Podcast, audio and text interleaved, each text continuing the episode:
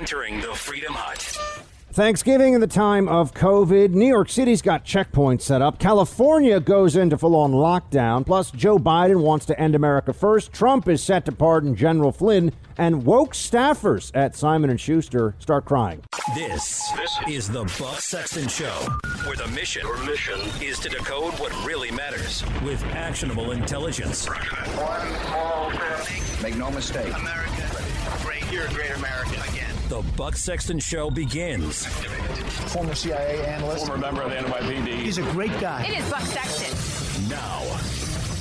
Welcome to the Buck Sexton Show, everybody. Yes, Thanksgiving is just a day away, and you are to be very afraid. You are to be terrified. You're not supposed to see family members. Stay at home. If you don't do this, the people in charge are telling you you don't care about your loved ones. This is quite a period in our history, isn't it? Never really thought that we'd reach a point where the government would have to be told that they can't tell you to do absolutely anything, that there are some limits as they set up checkpoints and enforce testing and have these rolling lockdowns and on the spot quarantines. This stuff is completely nuts, friends. And I understand the death rate now is high from COVID. I understand that there's a spike in cases. We've been getting ready for this for months. We've known that there was this possibility. How many times have you heard about the so called second wave? But they're telling you to sacrifice Thanksgiving. Why just Thanksgiving? Uh, notice that this is their latest thing. It, it's the this is the panic of the moment. Let's give up this one day. Thanksgiving is now 15 days to slow the spread, but it's just one day. We're going into a winter here where it's going to be months of this. Everyone needs to understand there's going to be at least at least 90 days here where there's there's not enough of the vaccine out there even if it gets distributed in December to really control the to, to control the virus in a meaningful way. And so it's not it's not really about just one day. It's about many days. It's about they're going to say it this one time because when you don't do what they tell you, they're going to they're going to tell you that it's it's your fault and that's why there's these cases. It could have all gone away, but you didn't listen to Fauci when it came to Thanksgiving travel. You've got 6.3 million Americans that are currently flying, 48 million uh, driving in cars, 350,000 estimated to be traveling by train for the holidays. So yes, there's there's transit all all over the country that is going on right now. But the cases have been spiking for weeks and weeks. We're we're, we're ahead of Thanksgiving, and the cases are going nowhere but up, despite the lockdowns, despite the mask mandates, despite the fact that we're doing more testing than ever before. Remember when if we just were testing more, it was all Trump's fault. If we did more testing, everything would have been so much better. And I kept saying what, what does testing do other than give you a sense of whether you yourself are sick at a point in time? First of all, testing is not perfect, as you know, but beyond that, it doesn't stop the virus from spreading. It's not, oh, we tested this person, we got it. That was back in the old test and trace days when they were going to find out everyone who has COVID and everyone they've talked to and quarantine all of them. And think about the delusions of control that go into that. Think about this prospect that the government was going to be able to track what hundreds of thousands of people, every physical contact they have. And once they've tracked them, what do they do then? Tell everybody, don't go out, don't go to the store, don't see anyone. You're going to quarantine too. It doesn't work. It's not working. I, I mean, am I saying anything that's not self evident? Is there anything here that I'm seeing that everyone else is not seeing? And you think that it would be done after Thanksgiving? You think that when we got to Christmas, they'd say, you know what? Take, take precautions. This virus is going to spread. We can't stop it, but uh, enjoy your Christmas, enjoy your Hanukkah, enjoy the holidays. You think they'd say that? No, of course not. This is what I mean by it's 15 days to slow the spread all over again, except the one day is Thanksgiving. It's this one time. That's what they're pretending, at least. We know that's not true. We know that next week they're still going to be saying, wear that mask and don't go anywhere and don't see anyone. And you can't run a society this way. Right? The, the, little, the little petty totalitarians that think that they can just give orders and dictates and that people are all going to obey, there aren't enough cops.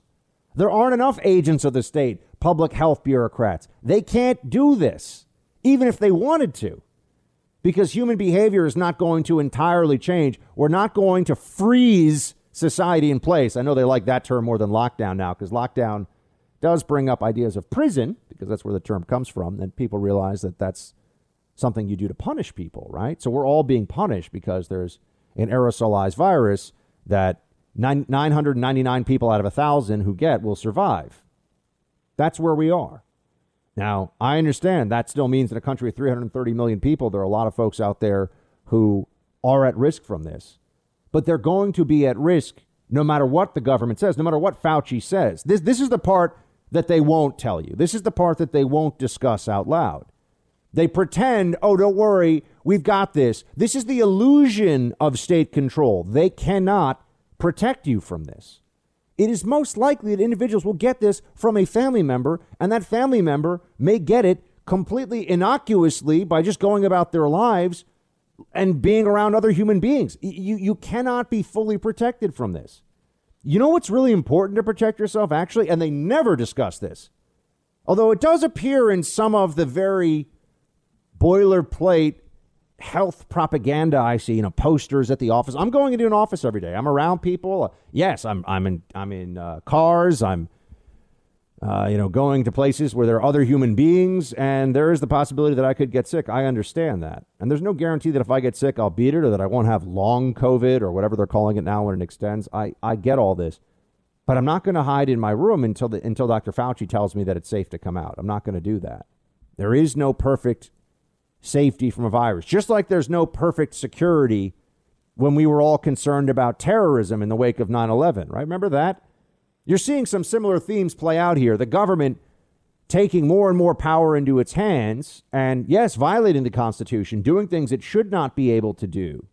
But we were scared, and we faced what we thought was an existential threat, so we allowed for that overreach. But eventually, you'll notice we realized it wasn't necessary, and we pushed back and we got rid of some, but not certainly not all, perhaps even uh, not even a majority of the government overreach that re- resulted from that. Right? We understand that this is the natural inclination of a state authority. It's going to say, "Do what we tell you, and we'll make everything better." Have you felt like that's happened during this period? Are you going to listen to the public health experts that are shutting down California outdoor dining? Why? They're just punishing people, don't you see? That's the step they take because what they've told the people of California to do before didn't work. So what do they do? Go to a more extreme level to make it seem like they're doing something. And then when people don't adhere to this perfectly, which they will not, they'll say, well, we could have saved all of you, but you didn't listen. The alternative to this, understand, is that there are a lot of people whose jobs are in public health, jobs are are supposed to mean that they come up with ideas to save so many lives here. And they have to admit, we've completely, completely botched this whole thing. We didn't see it coming. We didn't prepare adequately. We didn't know what to do in the early days, in the early months. We've locked down when it wasn't a good idea, when it was already spreading all over the place and it was too late. We tried test and trace far too deep into the game, wasn't going to do anything, wasn't going to turn it around. Florida doesn't have a mask mandate. Florida doesn't have a lockdown right now the way that other states do. And I see reporting on it that says Florida's cases are spiking. See, Florida doesn't have a mask mandate and its cases are spiking. Well, other major states of similar similar population are spiking much more than Florida. But they leave that out because people just want to believe that they're right. People just want to believe that what they thought, because they're smart, you know, they really think about this stuff. What they've thought in the past has been verified by the information, by the facts as it plays out. You can stay home for Thanksgiving if you want. That's your right. That is your liberty. You can make that choice. You cannot see anyone. You can stay home. You know, human beings, we can last much longer than we realize with just if we got fresh water and you know, you don't even you don't even need much in the way of calories, right? So if you don't want to leave your home for a couple of weeks, I mean, I probably should not eat for a week or two. I'd really trim down quickly. I mean, there's there's plenty of ways you could avoid human contact if you chose to do so. But, you know, intermittent fasting style, right? You just avoid you avoid eating for 4 or 5 days, don't go to the grocery store, stay away from everybody on Thanksgiving. But I'm I'm trying to get everyone to think about this in terms of what's already happened and what's going to happen after this. Do you think that if you just stay home for Thanksgiving, you're you're safe from this? You think that if you just stay home from Thanksgiving, they're not going to tell you next week or next month, uh, get ready to not see all your loved ones during Christmas? You know, there are a lot of people. If you look at you know, a- annual mortality rates, there are a lot of people for whom this will be their last Christmas in America. That's the truth. There are a lot of people for whom this may be their last Thanksgiving because they're at that phase in life where we are all heading, we are, we are all united in this one thing, and that we will not live forever. Should they be allowed to make decisions? I just spoke to a, a friend who was telling me that he's not only his mother's desperately ill in the hospital, has nothing to do, it has nothing to do with COVID, uh, but not allowed to go see her uh, because of COVID. Can't go see her. Can't visit his own mother in the hospital because of COVID restrictions. What? She doesn't have COVID. Sorry, not allowed. You know, at what point do we look at the inhumanity of some of these decisions? And remember, they were making you, the same people that are now telling you, stay home, don't go out for Thanksgiving, they were making Americans say goodbye to loved ones via Zoom, couldn't go to the hospital and see them. Sorry, rules are rules. But they didn't have a lot to say, those same public health authority, those same, uh, those same organs of the state didn't have much to say when BLM was running around by the thousands and thousands, packed together, shouting and screaming and protesting all over the place, right? That was necessary for public health, they told us. I haven't forgotten that. I'm never going to forget that because they're frauds. They're frauds. How do you think tyranny comes about? Do you think tyranny comes about because people just wake up one day and say, I don't want to have any freedom? I don't want to be able to make any of my own choices? No, there's always some opportunity that's seized upon. There's, there's a reason that people are angry or they're scared or they're vengeful. There's a reason that a society is able to succumb to that.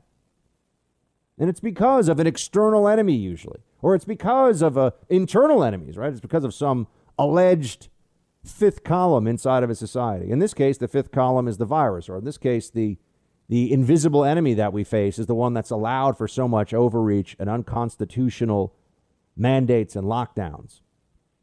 They act like they're so clever. There's nothing that says that you can't mandate a mask in state government. And we look at them and say, yeah, there's just not being crazy. There's just understanding that government can't mandate that you do. Eh, there's no prohibition on everyone having to do 100 push ups every morning. I mean, the government could pass a mandate that says that, but we expect they won't. That, that's our, that's our, our reasonable person expectation of government. But even if they want to play that game, I would say, what about prohibitions on gathering for religious ceremonies? For funerals, for weddings. That's in the Constitution. What, what state government thinks it's allowed to override that? O- on what basis? These are extreme infringements upon constitutional liberty. That's what's going on. I'm sorry that there is a terrible virus out there and that a lot of people are scared and a lot of people are getting sick. It is no one's fault. But liberty is not a suggestion. This isn't something that we're supposed to just let slip through our fingers because things are tough right now. Freedom isn't free, my friends, and right now we are paying quite a price for it, and we can either have it at the end or we can accept that the state can take us from us on a, take it from us on a whim. Those are your choices. That and I hope you have a very happy Thanksgiving. You're in the Freedom Hut. This is the Buck Sexton Show podcast. For the last few days, we've had a steady increase in the number of cases. There is no question that patients are coming into the hospital. They're coming in sicker, and they're coming in sicker because, you know, they're waiting longer to come to the hospital. They're tired of, uh, of corona. You know, they have what I call the corona fatigue syndrome. Everybody's tired of corona, so they wait, they wait longer. My, uh, unfortunately, my concerns for the next six to 12 weeks is that if we don't do things right, America is going to see the darkest days in modern American medical history. We're having a largest number of uh, patients. We have been helping the people from El Paso, so we've been getting a lot of patients uh, being flown in to our hospital. My hospital is full.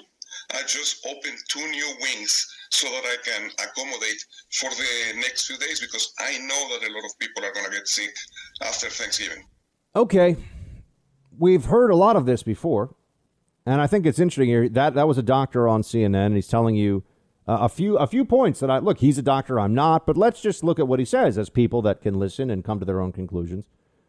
If we don't do the right thing, we're going to be in the darkest days here of medical history in America. That's what he's saying, which or, or at least modern modern America. Yeah, not it's obvious. This is nowhere near as bad as the Spanish flu pandemic of 1918, despite what the media says. Uh, it's not not even close. Um, we have a much smaller population. That fatality rate was was an, an order of magnitude or two uh, less than, I mean, more rather than what we have right now. So now let's get to what he says. Um, if we don't do the right thing, then we're going to be in this very bad place. Have we not been doing the right thing? I just want to know. All, all of the evidence suggests that we're doing all this stuff. We've been doing all the stuff that the doctors have been telling us. Wear that mask, social distance, wear that mask everywhere you go. It is like li- it's like living in a COVID obsessed North Korea. I can't stand in my elevator without seeing the little little foot pads on the floor. I'm serious.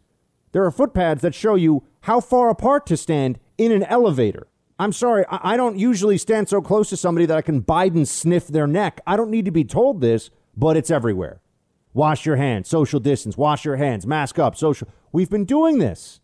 And yet here we are. It's before Thanksgiving. So there can be no talk about how Thanksgiving already has been the, the big keynote of transmission. We're before Thanksgiving, and they're telling us if we don't do the right thing, then it's going to get really bad. I'm here to tell you that it's going to probably get really bad either way. And they're never going to admit that doing the right thing is, is at this point an absurd statement because what have we been doing? How, how many more masks can you wear? I've, I've, you can go back, you can check on my Twitter before they start banning me for being one of the only people that will talk about this stuff honestly. There are others. I was just uh, texting with Alex Berenson last night and talking to him about his new book that's coming out. We'll have him on the show soon. Jesse Kelly has been rock solid on this issue. There, there, there are others. There are people who will speak about this just as non brainwashed individuals. I'm, I'm not saying I have all the answers, but I know what's not true. I know what's not real. And we're supposed to ignore so much of that. And that's why I know there's a problem here. That's why I know there's an issue. You know, they act like if we don't listen to them on this one thing, it's it's our fault. What does that even mean? It's our fault in, in what way? We're just trying to live our lives. We, we didn't appoint any group of MDs, Fauci or otherwise, America's COVID dictators. That's not what we signed up for. There, there's no clause in the Constitution that says that you have all these liberties and government shall not trans, uh, uh, transgress, shall not trespass upon them, unless Dr. Fauci says it's going to be like a really bad Thanksgiving, you know. Then all of a sudden your rights go away. No, that's not the way that it works. So they're they're already telling you, and you can check on my Twitter that uh, what, what I was saying maybe a couple months ago that they're you need to wear better masks. That's the problem. Dr. Scott Gottlieb, former FDA chairman, big uh, MD that's constantly cited in the news, he just said it a couple days ago. Got to wear a better mask. You see, that's the problem. Oh, oh, gee, that wasn't predict. Oh no, that's right. I did predict that. Thanks for listening to the Buck Sexton Show podcast. Remember to subscribe on Apple Podcast, the iHeartRadio app, or wherever you get your podcasts. This morning we have over 88,000 people in this country hospitalized with COVID. That number is growing rapidly. Every place is like Minnesota, and Minnesota is like every place. That's what we have to understand right now, is that people have to take this seriously. Uh, and I have to tell you, I think many of us in this business who are pretty hardened public health officials have cried more tears collectively over the past weeks, talking to, working with, trying to support our frontline healthcare workers who have been heroes, who at this point are trying to pull as many 16 hour shifts a week as they can because we're so short staffed. The public has to understand that. There may be beds, there may be rooms, but there won't be the doctors and nurses to take care of you. And then we're going to see the death rate go up substantially. Please take this seriously. Don't swap air at this point. That's the key message we can get across. Why don't they just say, let's do 15 days to slow the spread again if hospital capacity is at risk? I, I mean, just ask yourself that question. If, if we're really going to have no doctors. That was a Biden advisor on COVID, Michael Osterholm. There's so much about this that I find offensive, honestly. Uh, are the people who are getting sick, did they not take it seriously? Is that now the new, that now the new uh, line from the lockdowners? You, you didn't, it's your fault. You didn't take it seriously. I mean, there are other politicians who have said as much. You know, the, the stuff that the Democrats were saying about anyone who they think got sick at a Trump rally, for example, uh, was was horrific. it, it's their fault, right? Well, is it people? Is it everyone who's getting sick now? Is it their fault? That's what these psychopaths seem to be saying. And this uh, Osterholm guy, we've heard all this before. It, it sounds they're they're revving this up so that it sounds uh, like they did in the middle of March. That's what we're getting. That's what we're heading back to right now. They're saying the most COVID deaths since May, but remember, May was when the numbers started dropping precipitously across the country. So, uh, but they're they're saying that this is now threatening to overwhelm hospitals. That you may not be able to get care, and if that's true, I just want to know why aren't we currently being told that we we have to we have to just shut everything down for 15 days? Because people like me would say, hold on a second. We did that before and did it work? It did not. Remember 15 days to slow the spread? Oh, the, first of all, the hospitals were never were never actually overwhelmed. This this uh, this doctor that I, I had the soundbite on from before, uh, Osterholm, says that he his hospital is full. He had to open two new wings. Well, no, what that is is that hospitals keep an expansion capacity. This is, uh, they're not trying to operate, they, they don't keep 100 empty ICU beds staffed and ready at all times in hospitals, right? They keep whatever they think they'll need for that period of time, and they have a, a, a capacity to staff up and expand when needed. So when he, when he says my hospital is full, what he means is that my usual level of staffing is insufficient for this particular hospital's needs. Hence his statement. I mean, just go with what he said. We had to open two new wings. Okay. Yes, we have both the. Also, the flu is apparently gone. I'm just.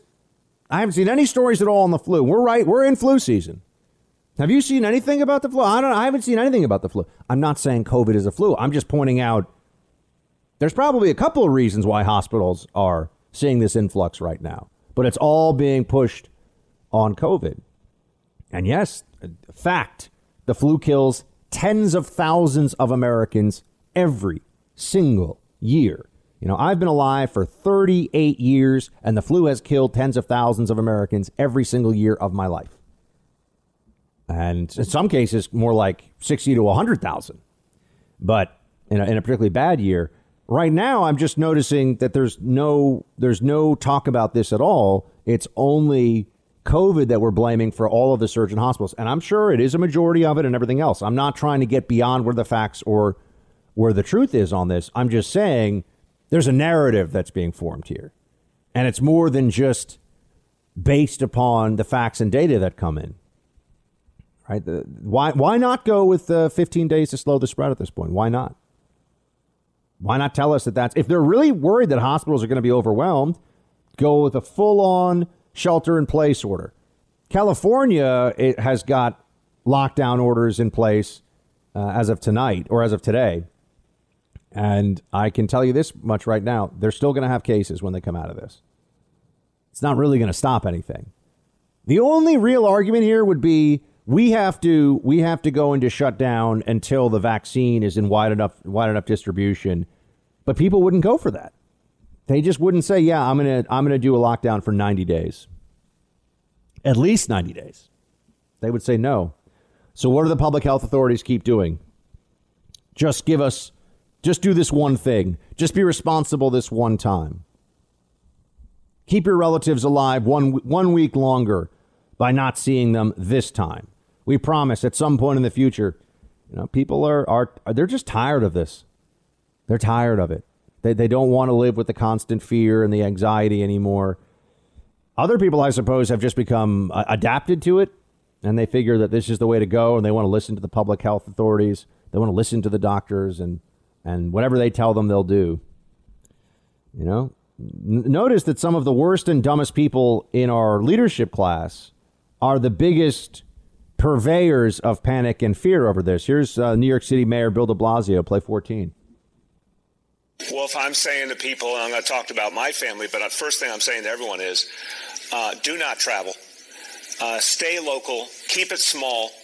If you love people, if you love your extended family, help them stay alive so we can all celebrate together in person next year because I really believe by next Thanksgiving we'll be in uh, the kind of situation we can all come back together. So in my case, I would normally travel for Thanksgiving. I'm not going to. I'm going to be missing some of the people that are closest to me in the world that I would always see on Thanksgiving. I hate it, but I want to keep them safe. That's right. If you see your family members, um, you're putting their lives at risk. That's what the that's what the message is. Now, keep in mind that for a lot of people, they're around their family every single day. I know this is a shock to coastal elites and people that watch CNN, but there are multi generational families that exist where there are six, eight, ten, maybe more people living in the same household. And they're still going out to the grocery store. They're showing up to their jobs. They're doing things. They're out there mixing. What are they going to do? Not live? Not engage in, in normal day to day activities that they need to for life? I mean, I know we can't be normal. We can't go to gyms and we got to wear masks. We got but I'm saying, are they really just supposed to stay in their in their room like we're all uh, like like we're teenagers who have been grounded? Is is that the answer here? That's the best that these brilliant health authorities can come up with? Friends, if I thought this stuff would really work and would change the trajectory of this virus, I'd say, look, I, I and I was, to be fair, I thought 15 days to slow the spread. That argument made sense to me.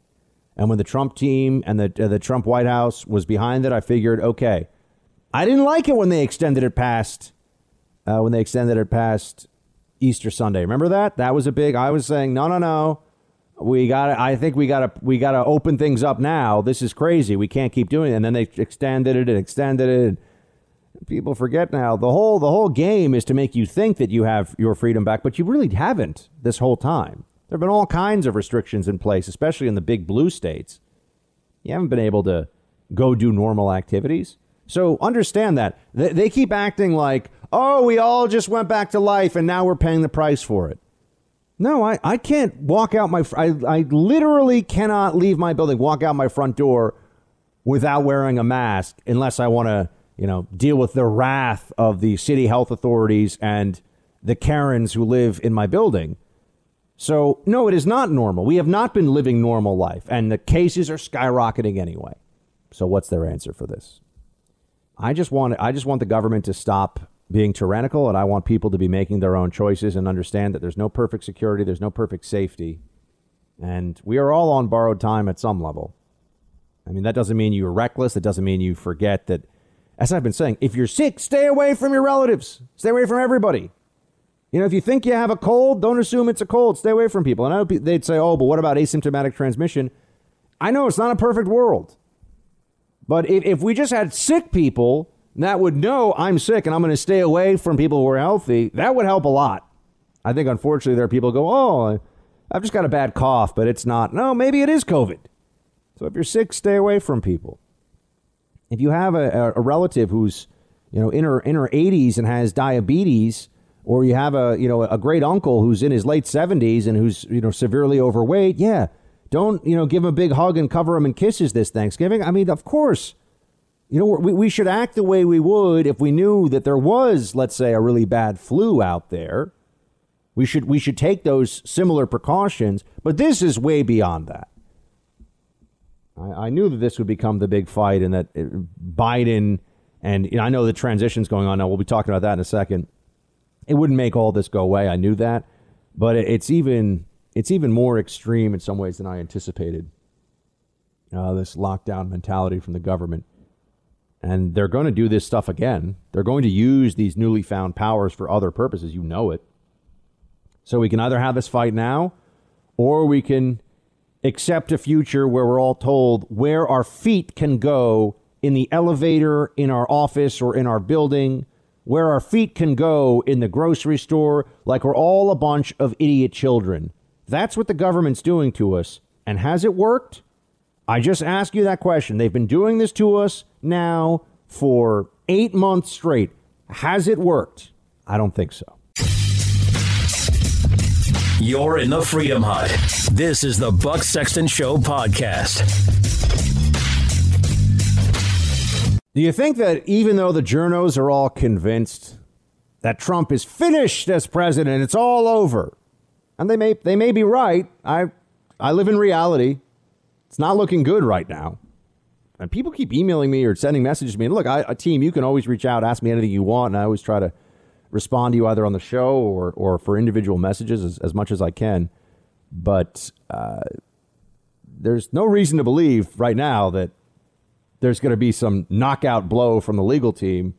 Uh, we haven't seen it. It might happen, but we haven't seen it. And things are trending toward Biden. I, I hate saying it. I, I know. I, I don't want to say this stuff, but it's it's the way it is. It is the way it is. Uh, but there's not, there's not even a little bit of a let up here for okay. So if they really believe Trump is a lame duck president, if he's a lame duck president, is he just allowed to pardon a turkey? Can you let the lame duck pardon a turkey without making it into some some uh, opportunity to shout about how Orange Man bad? Nope. The journos cannot do that. Play two. Pardons before leaving office. Will you be issuing a pardon for yourself?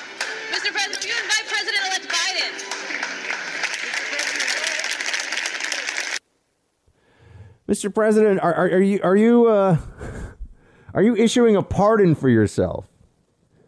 Are you issuing a pardon for yourself? Right? He can't pardon the turkey without them saying, "Hey, Orange Man, bad criminal."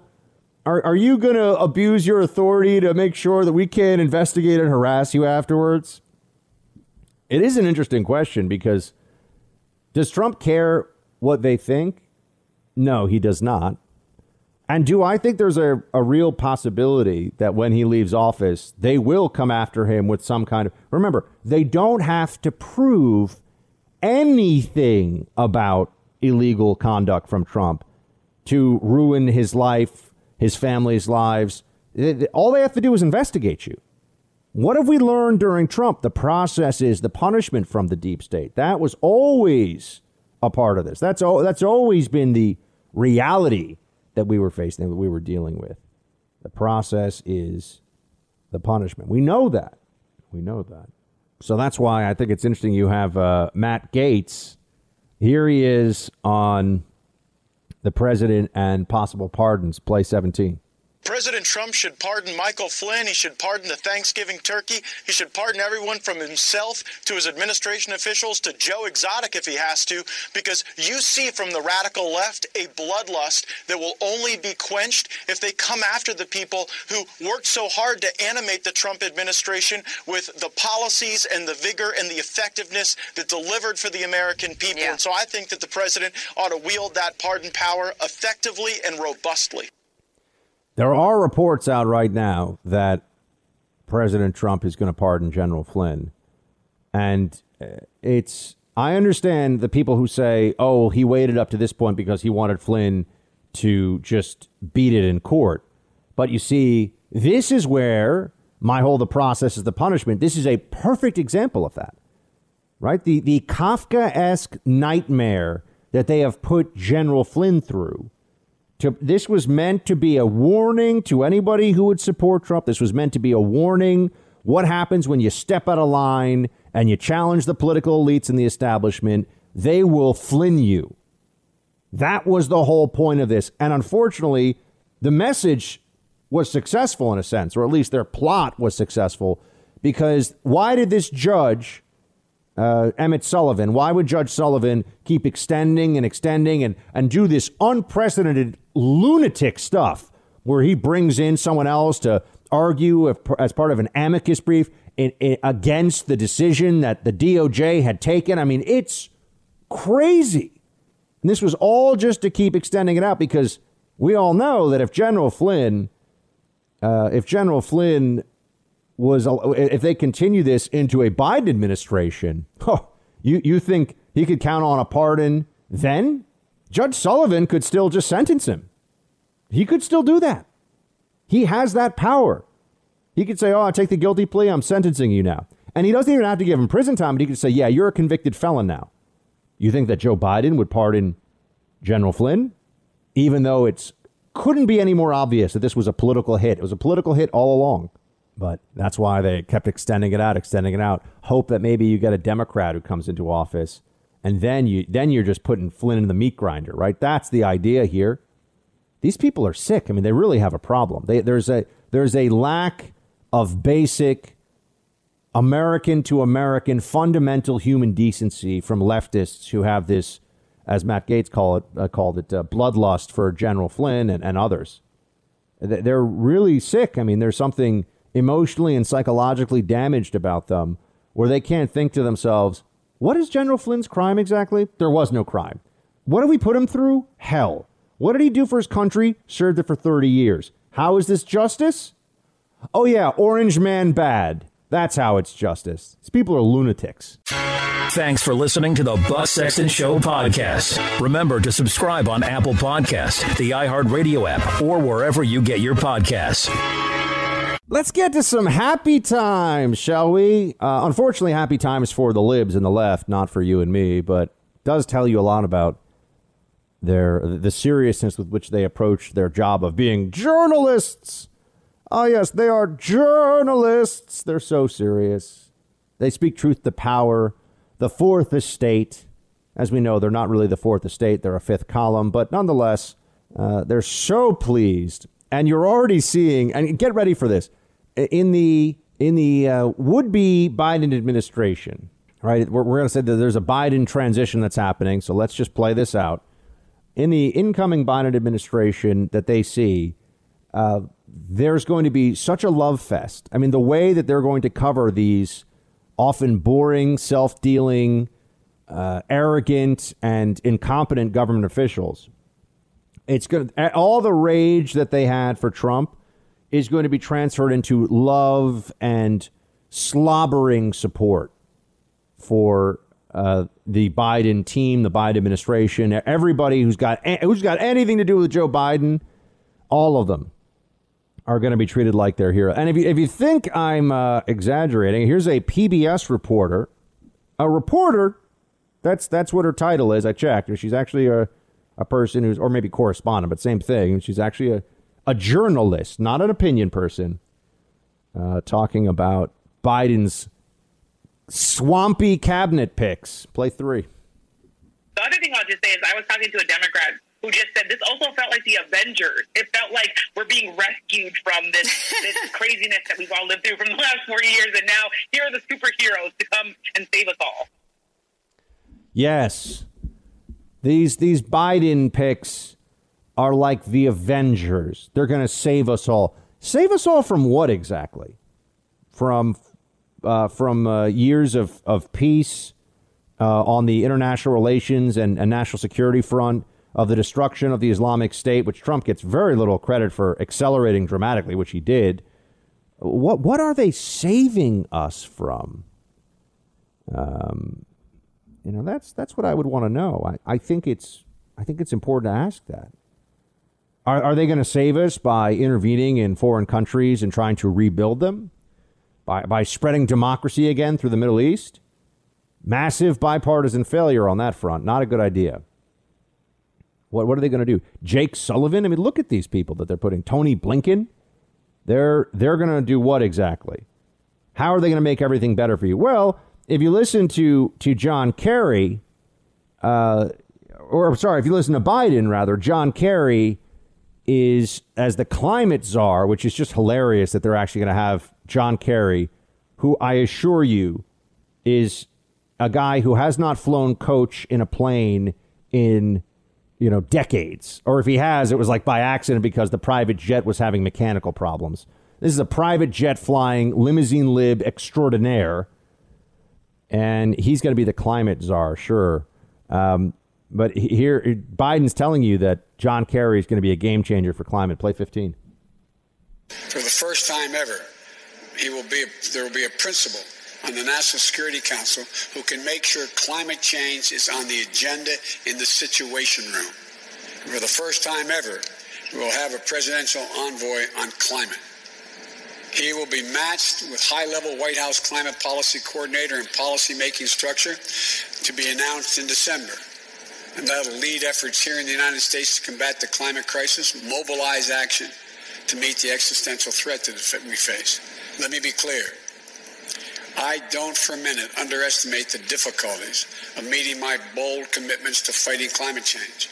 But at the same time, no one should underestimate for a minute my determination to do just that. I really ask you to just take a moment and think about how insane this sounds. And, and I mean really the, the rhetoric and the way they, you know, my, my, my bold commitments to, to fight climate. What? They're talking about the weather, right? You, we all get that. They're, they're talking about weather systems over long periods of time, and they keep changing the data reading to make it seem like terrible things are happening. Are, are you really that worried about climate change? I, I, depending on where you are in the country, I'm sure you have the winter is cold, the summer is hot, and even if it's not that big of a temperature variation for you, it feels like it because that's where you've been. Is it really that different? Does it does it feel like anything is going on here? That's I mean, oh my gosh! But I, I think it's important that everyone understands what we're facing with this climate change stuff because the mentality that you see right now with COVID which is an imminent threat, this is going to be expanded. They're, they're really going to use this in terms of government control as a dry run. They're using it as a dry run for what they're going to do with. They say it's an. I'm using their words. I'm quoting them to you. It's an existential threat to humanity. That's that's the standard. They ask people this like they're asking them, you know, are you a member of such and such a religion? You know, the answer is like yes or no. You know, Buck, are you a Catholic? Yes right? It's not Buck, are you a Catholic? Eh, like some days I'm a Buddhist, some days I'm a, I'm a, I'm a Muslim, some days I'm, you know, no. It's, it's a yes or no question. And they ask you it this way Do you believe in climate change? Yes. Oh, well, then you're, then you're signing on for all this other stuff. Or, or they'll even take it further now because that's a little bit, that sounds a little bit boring, right? Because people like me will say, yeah, I believe in, I absolutely believe in climate change. I think it's not a threat to humanity, and I think there's basically nothing that we should be doing or need to do to stop it. But yeah, I believe in climate change, of course. So they, they know that that neutralizes, oh, and we're all supposed to be in hysterics. So now it's, is it an existential threat to humanity? Let's, let's look at their words. Existential threat. Will human beings be wiped? Will we be wiped from existence unless we have massive government mandates about electric cars and ending fossil fuels and you know, they, they have all these all these bold mandates they talk about, right? And, and how they going to implement all this stuff? How they going to transform society? And remember, you, you think that industrializing nations uh, or you know countries that are, are developing very rapidly right now, you think China and India and Indonesia and name name a large population country that's still trying to get up to U.S. Uh, and European living standards on a per capita basis. You think they're going to abandon fossil fuels in any meaningful capacity because of a John Kerry Paris climate deal? Did any country dramatically change anything after that? I mean, I mean the countries that signed on to the Paris Climate Accord. Did, did they do anything really? You notice you never hear about that. You, you never hear anything about it. But this is this is really this is really maniacal in the situation room. There's going to be this is like a national security post. So there's going to be the guy who's like, "Hey, we got to make sure the Chinese can't sneak attack us with nukes, and we'll be, you know, rendered unable to respond." There's going to be that guy sitting next to the John Kerry guy who's going to be like, "Well, the uh, 50 years, the one degree Celsius raise in temperature, so um, I think we need to have the entire the entire Navy only run on solar power. Let's do that." Th- that's that's what's going to happen. I mean, I'm being I'm kind of kidding, but not really. That's what's going to happen. Then you're going to have these reports, just like we have to hear about, you know, how the military is handling gender identity and all this. Just just how we're hearing all this stuff, uh, as if that has anything to do with war fighting. Really, we're going to be hearing about climate change. Oh my gosh, I, I wish I could tell. I wish I could protect the country from all of the not just the lunacy but also the loss the loss of time the loss of your the one thing you can i don't care how rich you are i don't care how successful you are the one thing you can never get back is time and these green energy religious nuts they are not going to stop they're not going to give this up they're just going to keep pushing for this, and we're going to have to spend our time saying, no, you're being crazy. Please stop. That's not true. That's not right. Why are you? and that's where we're that's where we're heading. That's where we're heading. And we're and in the background of all this, we're supposed to believe that Trump got about 10 million more votes than he did in 2016. 10 million more votes than he did in 2016, and it wasn't enough. That's what they're telling us. I'm, I'm just going to say this now. I and I know I'm not I'm not pointing to any specific data or anything else. I truly do find that hard to believe. That doesn't mean that it's uh, it doesn't mean I can prove that it's not true yet. I find that hard to believe. I find it hard to believe that Democrats lost seats in the House, weren't able yet, although Georgia is very high concern for me right now, but weren't able yet to take Senate control and were able to outdo a sitting incumbent president who got 10 million more votes than he did when he won. Uh, that's asking us to that's asking us to handle a lot. That's asking us to go really, really far on this one. And there's just a part of me I, I, I wish I wish there was some action that we could take to really get to the truth here. The the legal team, I know I've had different members of the legal team on the show. The legal team has been so far unable to cross that threshold for us where we think that this thing might turn around. And the, the people, the end result of this is going to be things like John Kerry, climate czar, in the Situation Room, as if that issue as, is as important as you know protecting our borders, uh, protecting our military. That that's what we're heading for, all because we are being told we have to believe that there were there were not enough people who voted for Trump, even though 10 million more voted for him this time around. It is difficult to process, friends. I'm not I'm not going to pretend like it's anything other than that. You're in the Freedom Hut. This is the Buck Sexton Show podcast. Michael Flynn pleaded guilty then tried to withdraw those guilty pleas. Um, he cooperated with the Mueller investigation, then uncooperated. Now CNN's reporting is the president is considering pardoning him, and soon.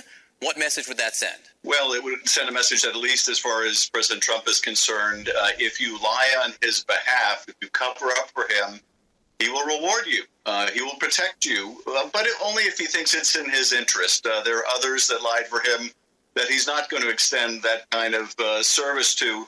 Um, but uh, it just, frankly, reflects so ill on our democracy, on the United States. I imagine what people around the world think uh, when we have a president who's acting like uh, an organized crime figure. but this is who Donald Trump is. It's it's who he was on the way into the presidency.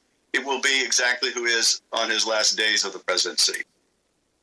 Congressman Adam Schiff is a disgusting and immoral disgraceful liar. That's who he is. That's just the way he is. His whole premise here, I think this is important because they get away, and of course, CNN, Berman, you know, let, letting him, letting Schiff run wild with this nonsense. In what way? Let's let's assume, let's assume that this was uh, a a situation that Schiff was describing accurately, which is not true.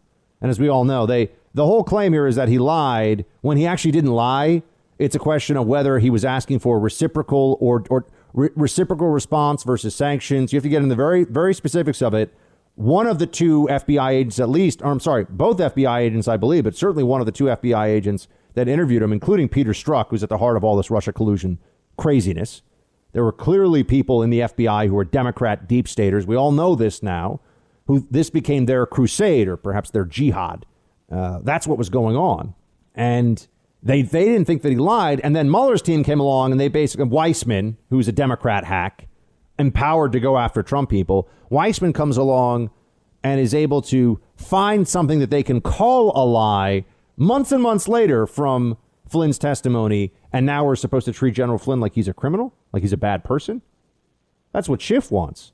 But but even assuming that that his lie about about uh, Flynn lying is accurate, how is he protecting Trump? Think about that.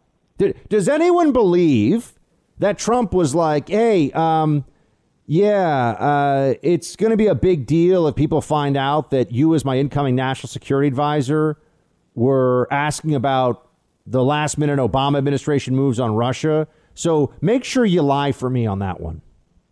No, if anything, Trump fi- had him. Fi- they fired him, and I got to tell you, I, think I think that was a, a disloyal move. They played right into the media's hands. But I know it was that he lied to Mike Pence, and there was a breakdown in trust there. But he didn't really lie to Mike Pence. See, that's the thing. They created this perception that he lied to Pence, but it was really confusion about what was said to those FBI agents. You know, did you discuss sanctions specifically? And also, think about this. There's nothing wrong with discussing sanction, uh, sanctions. Biden's people, I assure you, they're talking to China, they're talking to Russia, they're doing whatever they want right now. So the lie was to protect Trump? How?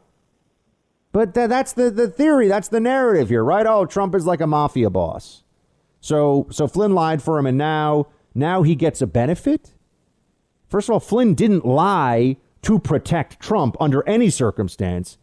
It, the theory was that he lied to protect himself. No one thought that Trump was violating the Logan Act. Schiff, you moron. Now, the thing with Schiff, I call him a moron. No, he's worse than that. He's just a stone cold sociopathic, um, partisan attack dog. He's gross. He's a bad person. A bad person. Because Flynn and his family, they have really, they've really suffered here. They've, they've tried to ruin this man's life. This isn't just some rhetorical game. This isn't a, a Twitter battle. They bankrupted the guy. They've, they've ruined his name. They threatened to put him in prison. And Schiff feels like that's not enough.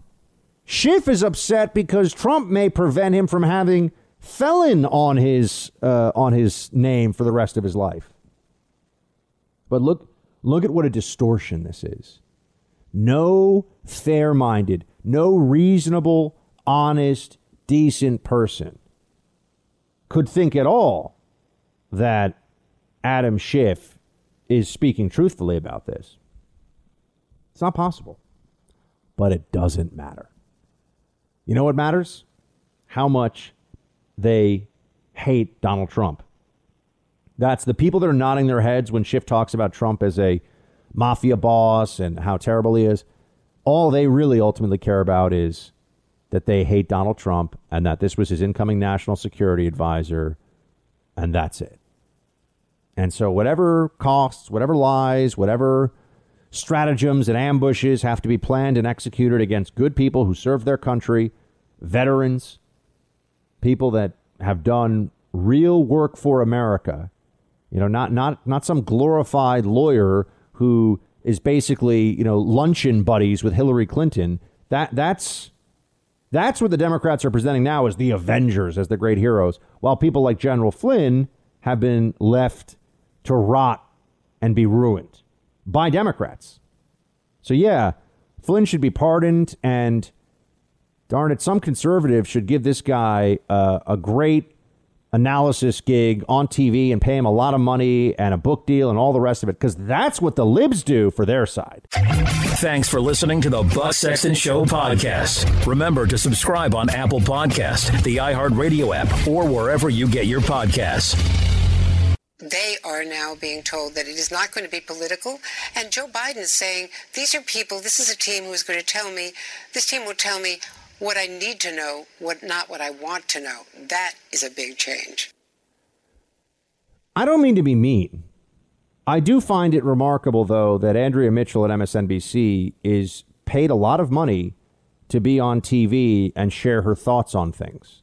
It's pretty stunning. I mean, the media is full of uh, vain mediocrities. That's which that's really the the standard in the, in the, news media, journalism, vain mediocrities across the board. Um, people that are that are completely willing to do whatever they have to do to get ahead, and uh, and for many of them, this is all they've ever known. So this is really who they are. Uh, but Andrea Mitchell here saying that the Biden team around him is not going to be political. Look, she's allowed to say whatever she wants. That's fine. I just, I'm here to, to tell everyone that they believe this, which is what's really so amazing. it would be one thing if the journos with this incoming Biden team, it'd be one thing if they were only saying stuff that they know to be untrue, but that they find to be useful for the narrative. You know, there's that. That would be one option. But beyond that, uh, they go they go to this whole other level where they actually believe this bull. They think this is real. She thinks, I, am telling you, she goes home. I mean, she would nod her head if, if friends and family were like, So you really think that the Biden cabinet's going to be not political? Yes. The same way that they think they're not opinionated, they're just presenting facts. You know, they're just giving you facts. Uh, this is a, a self inflicted, but also very useful delusion that they have. And they're not going to give it up anytime soon. Uh, they're they're going to continue with this. And of course, all the libs and the leftists on TV, it's going to be nothing but, oh, look at how great it is. Here's uh, uh, the worst political analyst on TV, uh, Navarro over at the, the View. Here she is doing her usual screeching about how great Democrats are and how terrible. She's supposed to be a Republican, by the way. Okay, she's supposed to be a Republican. That's what's so funny. I mean, people in the media uh, will will play this game where they lie about this one for the, they'll, they'll pretend to be something they're not for the amusement of liberals at home. Oh, see, even Republicans hate Trump. Even Republicans hate, yeah, 99% of the actual Republican voters, the actual Republican base, are were, are supporters of Trump, have been supporters of Trump. But they put how, how, many never Trumpers are on TV and have TV gigs? It's amazing, isn't it? It's, they're so their voice is so valuable to the party. I don't know. Do you want to hear Navarro's voice? I feel like I'm. I feel like this is this is cruel and unusual punishment. But you know, just so you get a sense. We gotta get we gotta get ready for this. This is where we're gonna be here in play seven. I'm in the Christmas spirit. Joy to the world. The Trumps are gone. Let us receive Joe Biden. Wait, was that Navarro or is that? Uh, that, that, that, that, that didn't sound like Ana Navarro. Maybe it was. I think that might have been uh, one of the other. That's her members. singing voice. It was her. That was her singing voice? Yeah. Eh, it was better than I thought it would be. I'm just saying. I, th- I thought it was going to be worse. So, okay. Uh, but yeah, I mean, they, they're joy to the world, Joe Biden. Yeah, it's all going to be so much better. Everything's going to be great. That's what they. That's what they're telling you now. That's what we're all supposed to hear. Um, it's not true, but as you know, the truth is in short supply these days on television and particularly in in political media. Uh, they're going to be telling you a lot about how great Remember those great economic boom years of the Obama administration when we had weak growth coming out of a recession and we uh, had, uh, you know, uh, all kinds of problems with employment and with wages being stagnant. Remember, remember those great years where we were told that GDP was never going to get above whatever it was, 2% again? Sorry, America, your best. Obama's the president and your economic best days as a country are behind you we're going to have a whole rewriting going on of this now.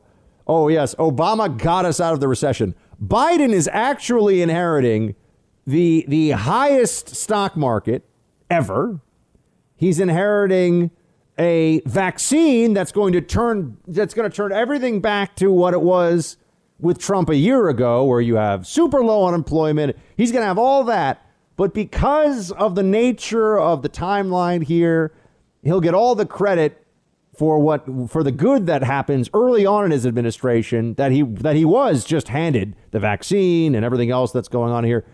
And then when we see the Democrat policies make everyone more frustrated and more poor and don't promote growth, they're going to just return to the usual, oh no, government is your friend and makes everything better. And Obama, and Obama did a great job on his, for his third term. Play 12. Now, many Democrats may like this, but one of the criticisms I think Rubio was trying to get to in a ham fisted way is this is Obama 2.0. Uh, this is a third Obama term. What do you make of that suggestion?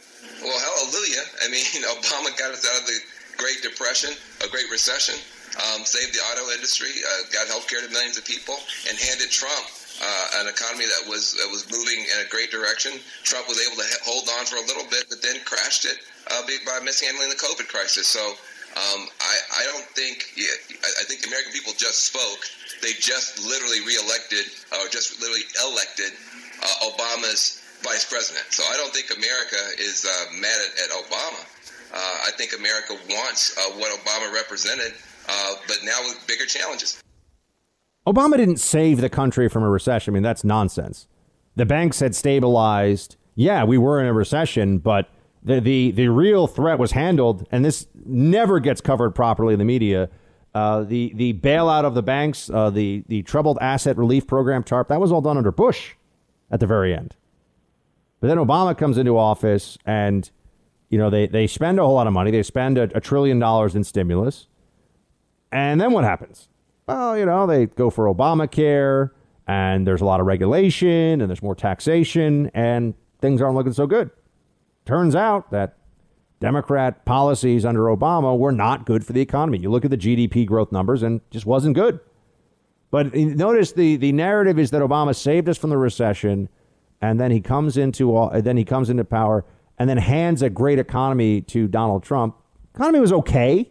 It was okay. I'm not pretending like it was some you know desperate situation when Obama left office, but it was you know we were and, and we were told. Let's remember that Donald Trump was going to uh, bury the economy. It was going to be terrible under him. That was the oh, and we had Nobel laureates like Paul Krugman. We had all these oh so super smart libs who were saying all that stuff, and turns out wasn't true. Right? Turns out they were wrong. Which, as we know, economists in particular, the great skill of economists is sounding like they know things after being wrong so many times that everybody should know they don't know anything but they still kind of sound like they sound like they've got some ideas you need to hear. That's really what I know. Some of the economists listening to this are going to get mad at me, but I'm just telling you the truth. It's what I'm here for, telling you the truth. Um, oh, I, I forgot about this one. I wanted to get to this. You're going to hear a lot about uh, how Joe, Joe Biden is this great man of faith. Oh, yes. And I, I think that it's tough to separate out the the people on the left who really believe that versus who say it knowing how absurd it is but it's a thumb in the eye of people who really do believe and live their faith right? I mean biden is a catholic uh, who is a proponent in public office and has been for decades of abortion for all nine months of a pregnancy. That's just a fact. So joe biden and we're going to talk about obama's comments about hispanics uh, in a little bit here. It was very interesting what Obama's allowed to say about uh, other groups that he has no basis for, no evidence for, other than his own opinion. Uh, but Joe Biden, we're going to be told, is a man, a man of great faith, and John Kerry is out there to, to spread that message right now. Play 16. In addressing the climate crisis, President elect Joe Biden is determined to seize the future now and leave a healing planet to future generations. 57 years ago, this week, Joe Biden and I were college kids when we lost the president who inspired both of us to try to make a difference. A president who reminded us that here on earth, God's work must truly be our own. President Joe Biden will trust in God, and he will also trust in science to guide our work on earth to protect God's creation.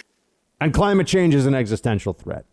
Would God allow climate change to be an existential threat? Think about that for a second. Do, do we think, if you're a person of faith, do you think that our incredible scientific revolution of the last 100, 150 years, it, that that would, uh, that would result in the extinction of all human life? What, what's the point of existence if there's no human life? I mean, I, I don't want to get too deep into the, into the philosophical contradictions here, but I, I do think it's worth noting. They tell us that unless we have a massive government apparatus that can control every aspect of your life, life as we know it will cease because of rising global temperature. This is the and that this is balancing God and science. Hmm. That's uh, quite a quite an interesting view, isn't it? We all understand. I mean, if you if you pay attention, you know that climate change is people is for people uh, a religion that they think elevates them above those who actually believe in God. Right? It's more important to do God's work here by doing climate change. That's what they're telling you. They're going to try to mix these things together. This is crazy. This is crazy. They've been wrong. Go back and look. Look at the predictions. Look at the projections. They're always wrong, and yet Every, you know, it's the equivalent in climate change. It's not like it is with COVID. Just wait two weeks and I'll be right. In climate change, it's just wait 10 years. And then 10 years passes and they're wrong. Oh no, the next 10 years. Greater urgency now than ever. That's what they'll tell you. Uh, but yes, Joe, Joe Biden, great, great man of faith. How is he? I, would ask, how has he lived his faith exactly? By, by giving uh, speeches about how he cares about the poor? I mean, he's a rich guy. What, what does he do for poor people exactly? I'm just wondering. What's the great idea that he has to protect God's creation, as John Kerry calls it? Hmm. Not a lot there, is there? But this is what we're going to be. We're going to be the ones who are standing standing up and saying, "Hold on a second. Why do you, meaning the Dems, the Libs, why do you think you can just say endless things that are not true and we're not going to call you out on it?" They have more megaphones, they have bigger platforms, they have more of them, but we're still going to do that. We are going to be prepared for that fight. And that's all assuming the Trump legal team doesn't pull something off here, which I have not written them off. Uh, we had uh, Boris Epshteyn on yesterday. I think I just saw today he's tested positive for COVID. I saw a press release on that, but I'm sure he's going to be fine. You know, he's going to be okay. He's got the Rona. He's going to be okay. Donald Trump Jr. has the Rona. Donald Trump Jr. has the Rona. He's going to be okay. This is this is just and, and of course they're, they're Republicans, so it's if you're a Republican, it's your fault if you get sick. If you're anyone else, it's just a, a tragic circumstance that's happening to people all the time, or a, a very you know a, a bad circumstance. Not always tragic. If, you have, if you're asymptomatic, I don't think that's a tragedy, but for everyone else, it's it's their fault, their problem. If you're a Republican. You're in the Freedom Hut. This is the Buck Sexton Show podcast. Absolutely. I'm still a conservative Republican. Okay, okay. Okay, then let's talk about your party because the leadership of your party has remained largely silent about Trump's effort to overturn the election outcome. We still haven't heard Mitch McConnell acknowledge Biden's win. It seems like a lot of them are worried about Trump's vindictiveness coming back to haunt them. As someone who's been on the receiving end of uh, said uh, vindictiveness, what do you say to your fellow Republicans who are trying to avoid that by staying quiet?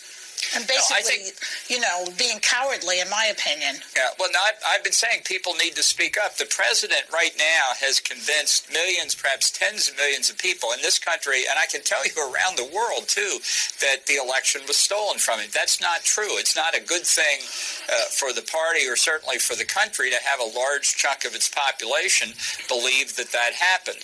Uh, the longer it goes on with, with basically only Trump declaring that narrative, the harder it will be for people to accept the reality that, that he lost. Where was uh, big, tough conservative Republican, as he describes himself, John Bolton, who pleaded with the Trump administration for the big job of national security advisor, and then, like a little traitor, like a weaselly little traitor, wrote a book trashing the administration he had worked for. Friends, you know so much about people based upon how they act in their personal relationships. Are they loyal? Are they decent? Uh, professionally and personally, I mean this, but how you interact with other human beings. If you if you understand how somebody uh, how somebody conducts themselves in that way, you know, you know their character. That is their character. How you treat people. Those are the actions that matter most about who you are. And to ask for someone to put uh, their trust in you, their faith in you, to take on what not to sound uh, corny, but you know, a sacred obligation of being a national security advisor to a sitting U.S. president. I know we do plenty of uh, of criticizing of people with these jobs, but these are powerful positions, and one of the reasons why I feel so free to go after people in these roles is because they can handle it, and we got to hold them accountable. Uh, but to do that and then to turn around and smear the person you asked for that, it's just, it's so low. It's such gutter tactics, such a such an utter disgrace. It really is. And you have to sit there and just say, are we expected now to take this person seriously? Who's going to hire John Bolton now, other than MSNBC or something, to be a conservative Republican who just spends all of his time trashing other Republicans? and also advocating that we, you know, invade Iran. Let, let's rebuild Iran just like we did Iraq. That'll work out great. That's that's the uh, the the neocon position. Uh, yeah, I know. A lot of lot of people who have never even been close to a war zone with very very uh, refined ideas on how many wars we should be fighting, how many more wars we should be fighting as a country. Um, but you'll see these uh, these anti-Trump Republicans. They're going they're maneuvering now in every way they can. They're maneuvering not just for their own benefit for book deals and other things, but also they think that they have a shot here of taking taking back their rightful place as the little commissars of the GOP. Oh yeah. Oh yeah, the the deep state GOP is real as well, and there's going to be a, a serious effort underway, and you're seeing it already for people that think that they're going to wrest the mantle of leadership away from Trumpism. Not on my watch. Thanks for listening to the Buck Sexton Show podcast. Remember to subscribe on Apple Podcast, the iHeartRadio app, or wherever you get your podcasts. Look, I, I think he's in a good position to, to make the effort. Uh, the fact that he won is indicative of uh, the message he sent uh, of wanting to unify the country. I, I, do think people are exhausted by just this, you know, uh, you know, World Wrestling Federation constant cage match. And people just want to feel as if a day passes without uh, it being dominated by something crazy coming out of uh, the White House. Who's responsible? That's you know that's Obama, who you're going to be hearing from a lot more. Who's responsible for that, as he calls it, WWF constant match? I, th- I believe, producer Mark, isn't it the WWE now? Yes, it has been the WWE for a very long time now. Yes. The WWF is the World Wildlife Fund. And they had a problem with the WWF Wrestling Federation. That's why it had become the WWE, as I understand it. Right? I believe that is what happened, yes. Are you a WWE guy at all? Uh, when I was a kid, uh, some of my friends were uh, interested in it, so I knew what was going on, but I, I never really got into it, you know, like a big fan. Yeah, you know, my sister and her husband actually both enjoy. They like professional wrestling. They enjoy it. I've, some people love it. You know, they really get into it. Yeah, there are adults that really, really love it. That's love what I mean. Yeah, I mean, I, you know, there there are lots of adults who really look. I think if you if you would appreciate the the theatricality of it and you know the music, it's probably a pretty good show. I've never actually been to a live uh, you know professional wrestling match, but I'm sure there's Yeah. there's. I, I don't think anyone goes into it thinking they're watching a real wrestling match. They Well, understand of that it's a drama. Right, right, exactly. It's like you're watching a stage play with just people that do a lot of uh, you know HGH and uh, you know are very acrobatic. I think that's kind of what it is. Not anymore with the HGH anymore, hopefully. Well, HGH is human growth hormone, so that's that's legal if you have a prescription for it. But a lot of people in Hollywood take it. But yeah, anabolic steroids is the thing that people usually think of, which is the bad. Uh, that's the, well, who's did they ever find out about the, uh, the with, remember when they did all those hearings on Capitol Hill about steroids in baseball? Yes. Who was proven to have been the steroid users again? I mean, I remember seeing photos of some of these guys who, when they were 20, they were like 140 pounds, six feet tall. And then in their like late 30s, they're like 250 pounds of just muscle mass. Uh, who are the ones that got nailed on that? It was. Uh, it's a lot of guys who should be Hall of Famers but have not been elected yet because of all this uh, uncertainty. It's guys like Barry Bonds, who you're right, his head grew like seven sizes uh, within a couple of years. Mark McGwire, Sammy Sosa, Roger Clemens. Uh, those are the big names um, that aren't in the Hall of Fame but have the numbers because everyone suspects that they did in fact use steroids. Ah, Roger Clemens was a pitcher.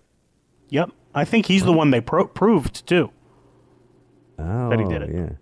Was he the one with the clear where it was like a thing that you rub rub on your butt? You know what I'm talking about? Yeah, I think he was it. Right. I, I va- like I vaguely remember when Congress was doing hearing like this was the big thing.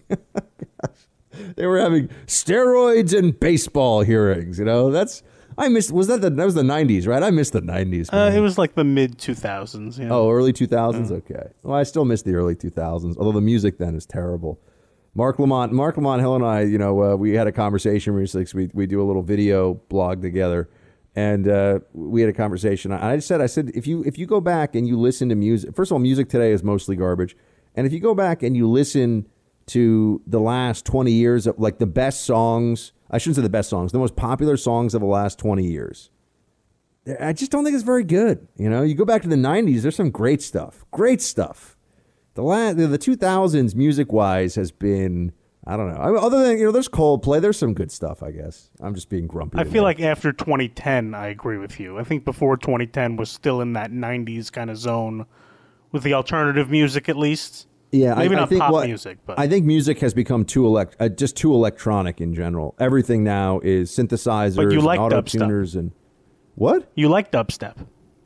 I mean, I just joke around about that. I don't really like dubstep. okay. It's ridiculous. That guy Skrillex looks like uh, looks like somebody took a a, a hobo out of a out of a you know random. Uh, what, what are those things called that you st- out of a hostel in like Berlin or something? They're like, yeah, let's make this guy some like uh, DJ or whatever. It's crazy. The whole thing. It's, the whole thing is absurd. All right, I, I was talking. I was talking about Obama, wasn't I? This is uh, yes, you were. I was talking about Obama. Okay, let's get back to Obama. So, uh, oh yeah, uh, the, the the constant cage match. We have this. The, the politics of the moment we're told are, are so nasty and everyone's so. But who really created that? I mean, where where is the cage match? Where did it start? I'm not saying Trump doesn't. Yeah, Trump actually. Have you ever seen the WWE stuff he did? It's great. Yes, I have seen those videos. They're Those videos are awesome. Um, it's actually some of Trump's finest on-camera work before being president. I think I really appreciate the whole thing.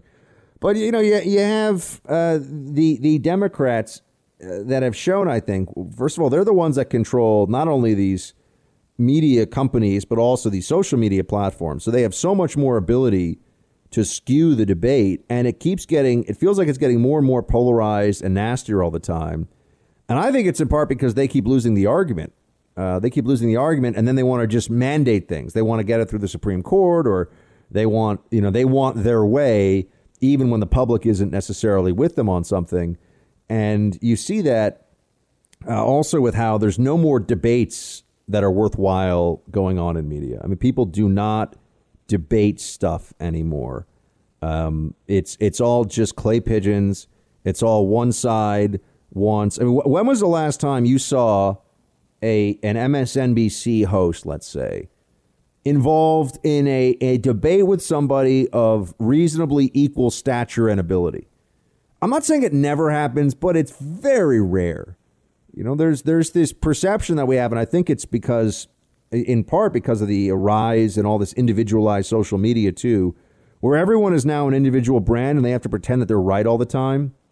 And one of the great uh, valuable things that people create that people want for their brand is that you know they're they're the best debater and they always win in all these debates. So that means they never have people who are good debaters opposed to them. So the, the the the upshot of this is you don't really ever, as an American these days, you don't really hear people who are good at making the case for the other side get to make it. You know, there's so much siloing within our media. There, there's so much of a of an echo chamber effect. I do believe it is worse on the left than on the right. Um, know I'm biased, of course. I admit that I'm biased. I'm a conservative. I I put my bias out there, but I also think that uh, this is only going to increase until we start encouraging, until there's a a tolerance uh, for hearing the views of the other side. And I, when I say tolerance, I don't just mean an acceptance of it as a matter of law or social media platform regulations. I mean that that the marketplace wants this again. Crossfire back in the day, uh, firing line with Buckley, you know, any of these kinds of shows, they don't really exist anymore. And and I, I actually find that troubling. Uh, I think it's a shame that you rarely have in, in the ideal on the ideological battlefield.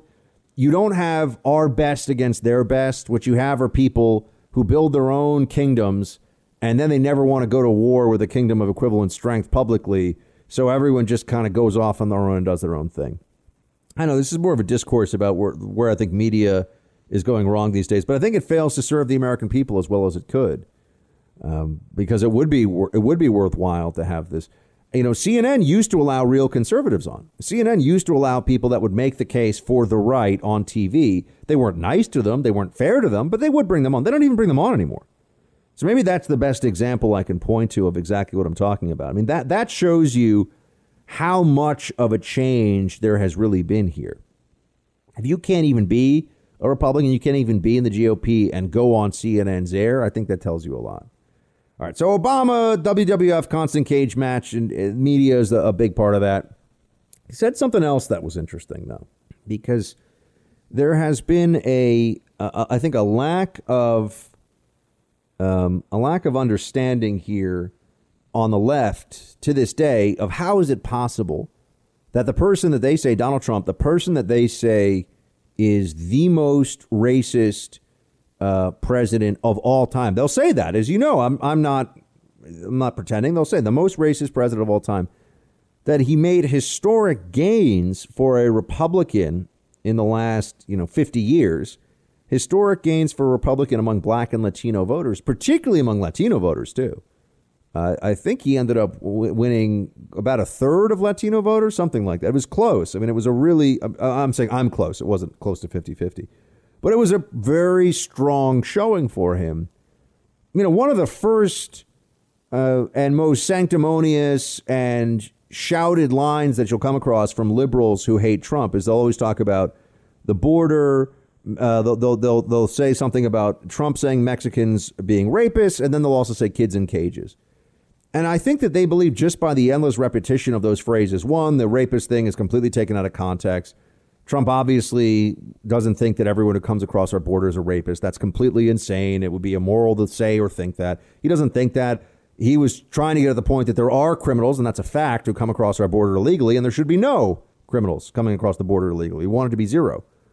Um, now, is it a small percentage of the overall Hispanic population that crosses over from Mexico? Yes, it's a very small percentage.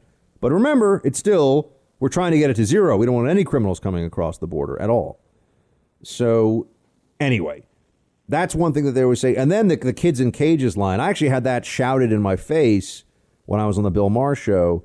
You know, kids in cages, kids in cages. It was Jennifer Granholm, the former, I think she's the former governor of Michigan. I mean, what, Michigan? What is with you and your governors?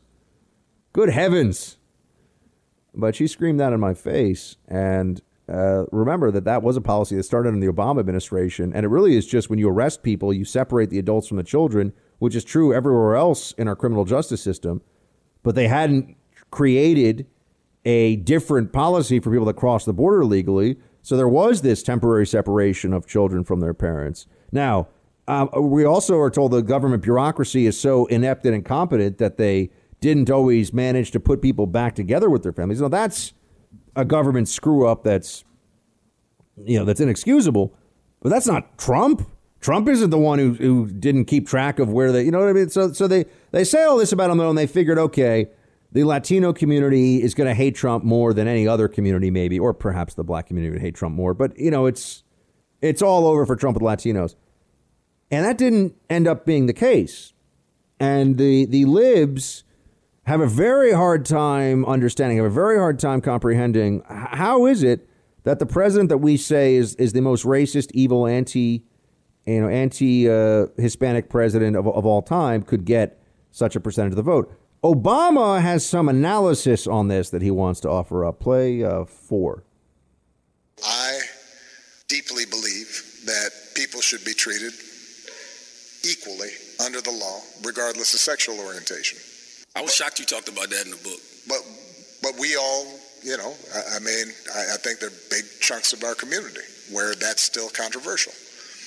Um, people were surprised about uh, a, lot of Hispanic folks who voted for Trump, but there's a lot of evangelical Hispanics who, you know, the fact that Trump says racist things about Mexicans or puts uh, detainees, uh, you know, uh, uh, undocumented workers in cages, they think that's less important than the fact that you know he supports their views on you know gay marriage or abortion. There's no basis in the data for this at all. He's just completely making this up. Let's let's look at this for a second. This is really interesting because what the left does not want to concede ever is that maybe a lot of Hispanics don't actually think that Trump hates Hispanics and is racist because he's not. That's what that's the one thing they want to avoid at all costs, right? They, they can't because this is what they've been telling us for years. So have they been lying? The answer is yes, they have been lying about this. But they, they worked, the media, the Democrats, Obama, they worked very hard to convince Americans, uh, Hispanic Americans, Latino Americans. You know that Latinx, which we keep hearing as a term from media types, over 90% of the Latino community does not like the term Latinx. So this is a, this is now a term that you know white Caucasian European descent, or I guess you know Hispanics can be European descent too, but you know what I mean. White dudes and ladies uh, who are liberals use that the Hispanic community itself or the Latino community is like, uh, what are you guys even doing? That's that's Latinx, you know, because they don't want to make it. They don't want it to be a gender specific thing either way. It has to be Latinx, uh, which is just nuts. But the truth is that a lot of them don't think that Trump is a racist. And a lot of them think that Trump's policies about immigration are correct. A lot of legal, a lot of legal Hispanic immigrants do not support illegal immigration because they went through a process. They had to do it the right way. And they're saying, well, so other people, you know, m- maybe even other people that they, from the same hometown or from their same city, they get to just show up. I had to go through all this stuff. They could just get to come here. So, so the, the, the Democrat analysis of this that you're getting from Obama, you're going to have many variations of it. It's just wrong, but it's it's purposefully wrong because they don't want to concede that what they've been saying all this time is not true. They don't want to concede that their positions on uh, about how racist Trump is, how terrible Trump is, are inaccurate. So instead, they go after Hispanics and say that they vote because of you know, evangelical Hispanics voted uh, voted this way um, because of gay marriage. There's there's no there's no basis in any of the data that we've seen that's been collected that anyone would ever point to in political analysis to, to support this. It doesn't exist. But Obama says it, and the media will let him get away with it. You're in the Freedom Hut. This is the Buck Sexton Show podcast. And we love one another. We love. And we're tough enough to say, we love. We're strong enough to say, I love you. I love you. And we're acting out of love. That's what New York tough means. And we have a special mask for Thanksgiving because, you know, we're also creative in New York. We are creative and we do things a little different. And we have a special mask. Don't be a turkey this Thanksgiving. Wear a mask. Don't be a turkey. How good looking is this mask, right? You ready? Look at that. How beautiful is that? Tell the truth. Wear a mask with a turkey on it. Do what you're told. Wear the mask with the turkey. We're creative in New York. Sure, we are. Let me tell you why we're so creative. Because I'm a tyrant and I like it. It's fun. And it's like you're all little turkeys that I get to order you around. Gobble, gobble. You get ordered around. So you can deal with that. But if you're going to eat your turkey on Thanksgiving, be careful because it could have tryptophan in it. Tryptophan might make you a little bit sleepy. So you got to stay close to a place where you have a pillow or bed, perhaps. But when you're sleeping, you got to still wear a mask because a mask shows you're a good person. If you don't wear a mask, you're a bad person. So it doesn't have to be a creative mask like my turkey one, gobble gobble. But it could be uh, something that you, you do with your family because if you love them, you won't see them. That's also my guidance for you here. But uh, from, from Governor Cuomo, the tyrant of New York, to you and yours, uh, enjoy your Thanksgiving feast, mask up between bites, and remember that if you eat too many calories and later on in life you have health issues, it's your fault. So there you go.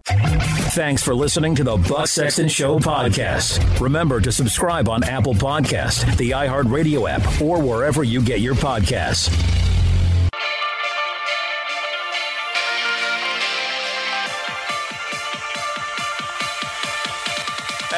Team Buck. It's time for roll call.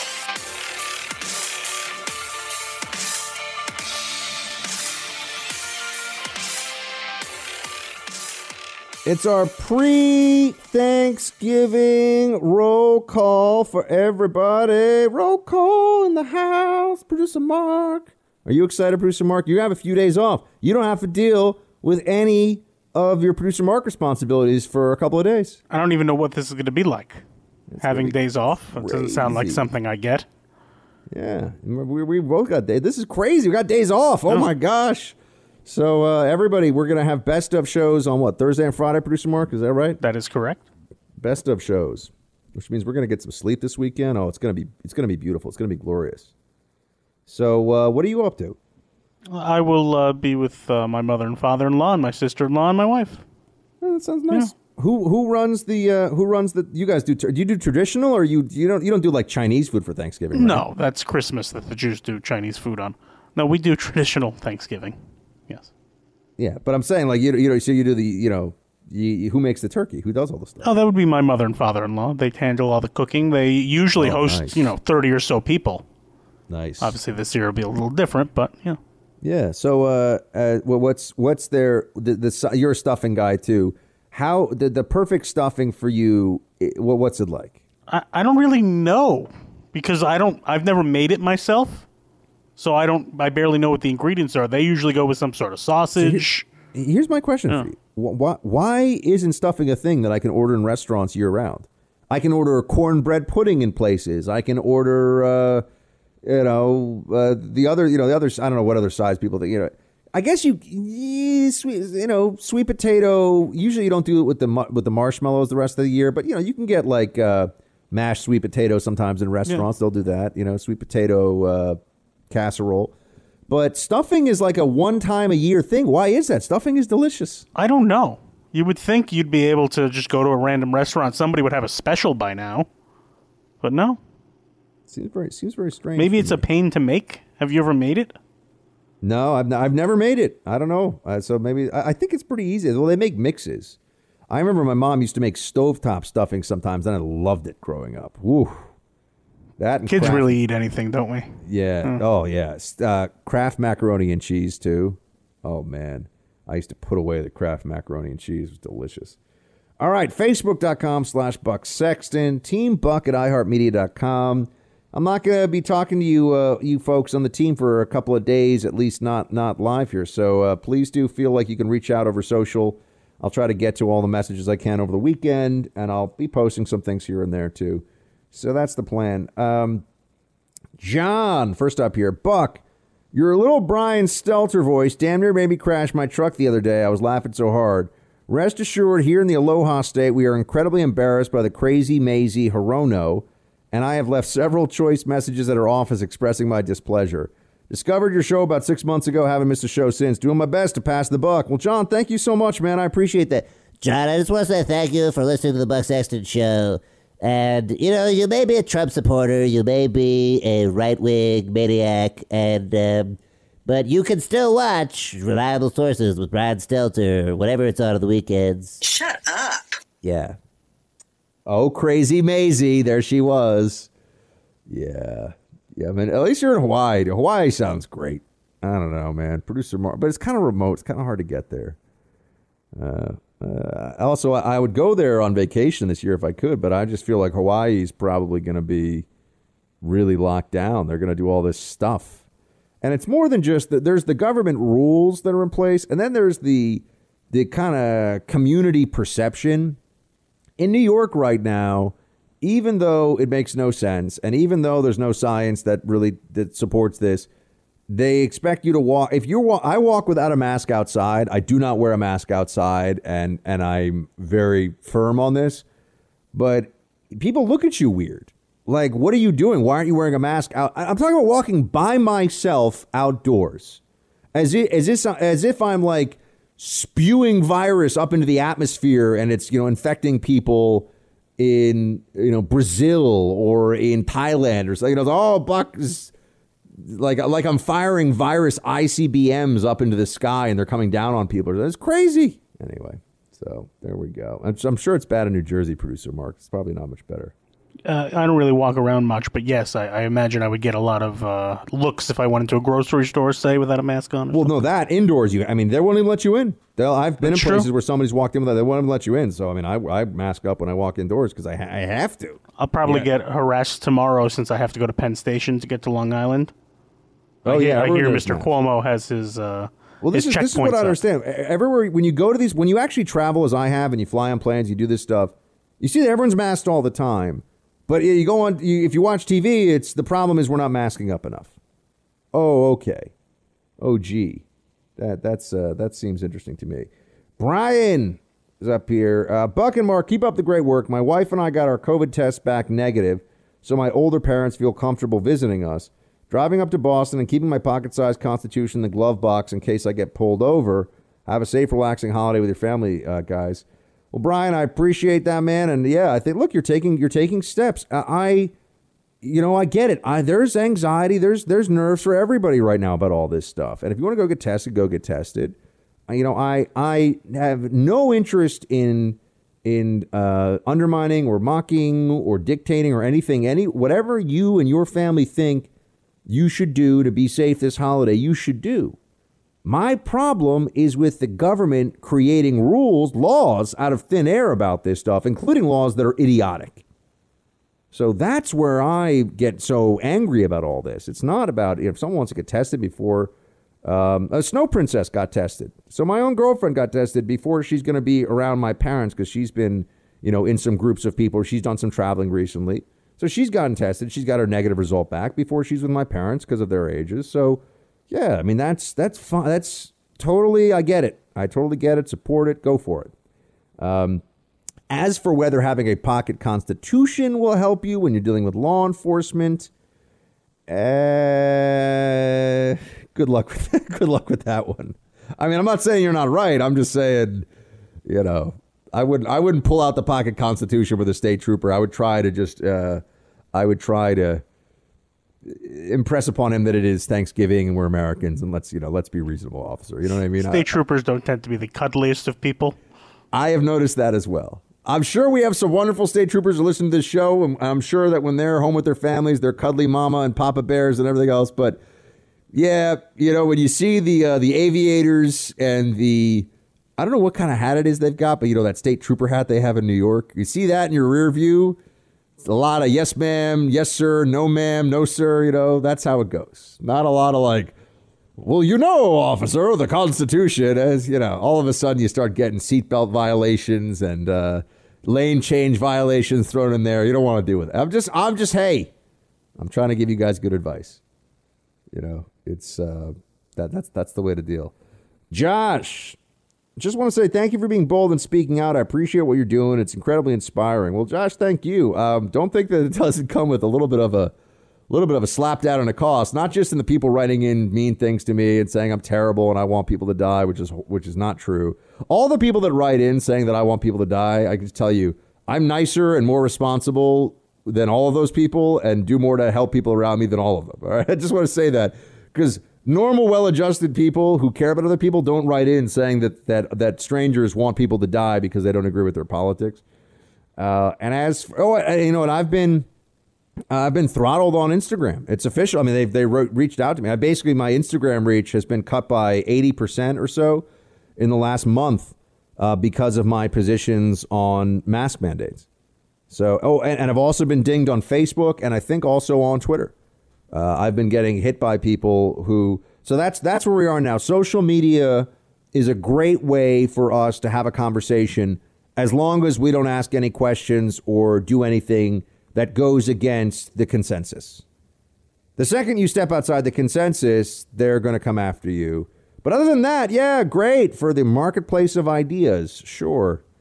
Uh, and it's it's going to get worse too. I mean, in a Biden, in a Biden administration, I'm telling you, they're they're going to push for even more big tech, big corporate control, and they're going to want to shut down. They love this ability to shut down people like me. They don't want to debate me. They're not going to invite me on CNN and ask me about my views because people who are smart and who are reasonable would agree with me. So what do they do? They try to deplatform, kick me off, or whatever, you know. Anyway, um, Neil writes, I don't think I've heard you talk about this particular Netflix called Rise of Empires Ottoman. After hearing your Dracula episode, I'll think you'll really like it. It's mostly reenactment, but has some really good documentary commentary too. 1440s ish Siege of Constantinople. Love the show. Shields high. Thanks, Neil. Uh, that sounds kind of cool. I- I'm usually not a big you know, I, I, I prefer listening to the history stuff. Uh, that's why I do the history podcast that I do, and we do have the More Shields High coming out in the new year. Um, I do have the history stuff uh, that I like, but I, I think a lot of these reenactments they use kind of the same stock footage over and over, and they've always got like reenactors just going, "Ah!" They're always running like in this big group, whether it's Ottomans or it's you know Vikings or it's you know the Battle of of Gettysburg. They just get a bunch of reenactors, and they they get like ten of them, and they pan up close to them and have a shaky camera, and they go, "Ah!" and they kind of run. Do you ever watch History Channel stuff, producer Mark? Yeah, occasionally. Yeah, see, the stuff from World War II and all that, that stuff is amazing because they have footage to show you, right? They can show you video. A lot of this stuff, when you get into the earlier periods, some of the reenactments are just, they're just too cheesy. You know, I'm not a big fan of it, but sometimes they do a pretty decent job with it. Um, I actually got a, I got a, uh, one of my uh, Hold the Line producers into watching the Last Kingdom recently. He's a big fan of it now. Have we, have we gotten you to check that one out, producer Mark? We have not, right? Obviously, your other producers like you better. Yeah, Yeah. Uh, fair, fair. Or, or they just take my advice. But you, you, you might like, uh, you might like. The, I don't think Mrs. Mark would like it though. Yeah, She's that's the lady. problem. Yeah, she's a lady, and you guys got to find things that's that's in that middle middle We did ground. finally get a second TV though, so maybe I can watch it on my own. Mm, there you go. That's an idea. Uh, did you ever watch the History Channel Viking show? It was actually a scripted, uh, you know, scripted. I think I not a- saw an episode or so, but I never kept. kept it was very. with I mean, it was very high level production. It was very well done for what it was. I think the show was quite successful. Um, it was. It was a good show. I, I would say it. Uh, they did a good job. So, just saying. Um, Ryan Buckman, I believe your idea of creating a project to convince conservatives to move to a specific locale has a lot of promise. I would be eager to join such a movement, especially on a four year or longer horizon. I believe such a movement can truly work and transform the right place. I'm going to suggest Denver or the Colorado Front Range as the target. I have reasons for the choice. The city and state continue trending blue. The city remains relatively small, and, I'm a cons- and a conservative movement here could reverse that trend. With Denver having a population of only 700,000, even 100,000 people could flip the city itself. It's a desirable place to live with consistent state growth. The local economy is relatively strong. Also, front range weather, a front range weather is quite pleasant with lots of sun and not that much snow. I'm interested in such a pl- uh, project, whether flipping Colorado or repairing Texas and Austin. I feel that a previous red state dominated by Denver and Boulder could be repaired with a generally low effort. Count me in. Tell us where to organize. Ryan, I don't know. This is a great idea. I, I think, and, and Denver, we have, first of all, this show has a, a phenomenal um, audience and constantly growing, very sizable already. I mean, we do really well with our audience in Denver on, on 93.7 Freedom in Denver. So uh, that's great. And uh, yeah, it's very high quality of life there. It, it could work. I just got to figure out how do we. Uh, well, producer Mark could live in Florida and I could live in Denver, and he could do the show from down there. So that would all work out. So there we go. You ever been to Denver, producer Mark? I haven't, but I've heard uh, lovely things. I've actually never been. Never been. Need to go check it out. So I am going down to Austin to visit my brother who now lives there. That's going to be happening hopefully pretty soon. Uh, but yeah, Denver, I, I hear good things. You're in the Freedom Hut. This is the Buck Sexton Show podcast. More roll call to kick us off into the Thanksgiving holiday. Let's get to it with Caden. Hey, Buck. I'm a 14 year old that loves politics and loves Trump, what he's done for this country. Just want to say I love your show, listen to it every night, and I love all your impressions and your point of view. Shields high. Well, Caden, you are a brilliant young young man, and I uh, feel better about the future of this country knowing that there are 14 year olds like you out there who have great taste in podcasts as well as impressions. And and you're I hope learning a lot from this show that'll help you in debates with libs going forward. And Caden, spread it around to your friends, man. Tell people the Buck Sexton show. It is it is family and and kid friendly. Uh, we always keep it that way. So please do uh, tell tell some of your peers, man. Say, hey, stop. You know, if your teachers are a bunch of commies, which I'm guessing some of them at least are, get some of your friends to just download the show on the iHeart on the iHeart Radio app on Spotify. Uh, and the podcast goes out very early now in the day. It's going to be going out even earlier. So yeah, people can listen. You can in a lot of parts of the country now. You'll be able to listen around lunchtime. We're doing the podcast first, and then we do the radio show. All right, TJ Buck. At what point is Trump going to go down to Georgia, start campaigning for those two Senate candidates? If he wants to be the GOP party leader, he needs to start acting like it. And please don't tell me he's not playing. Uh, he's playing 3D chess by not stumping for them. To me and to everyone else that's watching, for every day he's not down there trying to defend the Senate from the Dems, looks more and more like he's sulking what appears to be more and more like a likely loss for his 2020 reelection bid. If he truly believes he won the election, he should want the GOP to retain control in the Senate. And if he believes he lost, well, he should still want the GOP to retain control, especially if he expects to be the party leader going forward. Uh, TJ, I don't know if Trump what what his plans are with that, and and I would like to see him get down there to Georgia. So I've got to look into this a little bit more. I definitely want the the current president. Yes, that's right. He is still the current president to go down there and make the case and try to help out in Georgia. We need that. Um, Stephen writes on proclaiming yourself hip. I'm with producer Mark and Margaret Thatcher. Being powerful is like being a lady. If you have to say you are, you are not. It's a good Thatcher line. Oh, Boom, The Crown. roasted. Producer Mark, you and Mrs. Mark should watch The Crown. I think it was too stuffy and British for me. I watched yeah, it might be. It might be. Yeah, I thought she might like it though. I'm trying. I'm always trying to. I'm always trying to. You know, trying to win over, get some brownie points with Mrs. Mark because I Yeah. know she's the she's got the keys to the kingdom. She so- does. She really likes procedural dramas. Okay, I've noticed We'll find, that. some, we'll find some good hmm. stuff then for her to check out. All right, that's it, everybody. Bruce and Mark and I wish you a very, very happy Thanksgiving. We'll be back with you live on Monday. Shields high.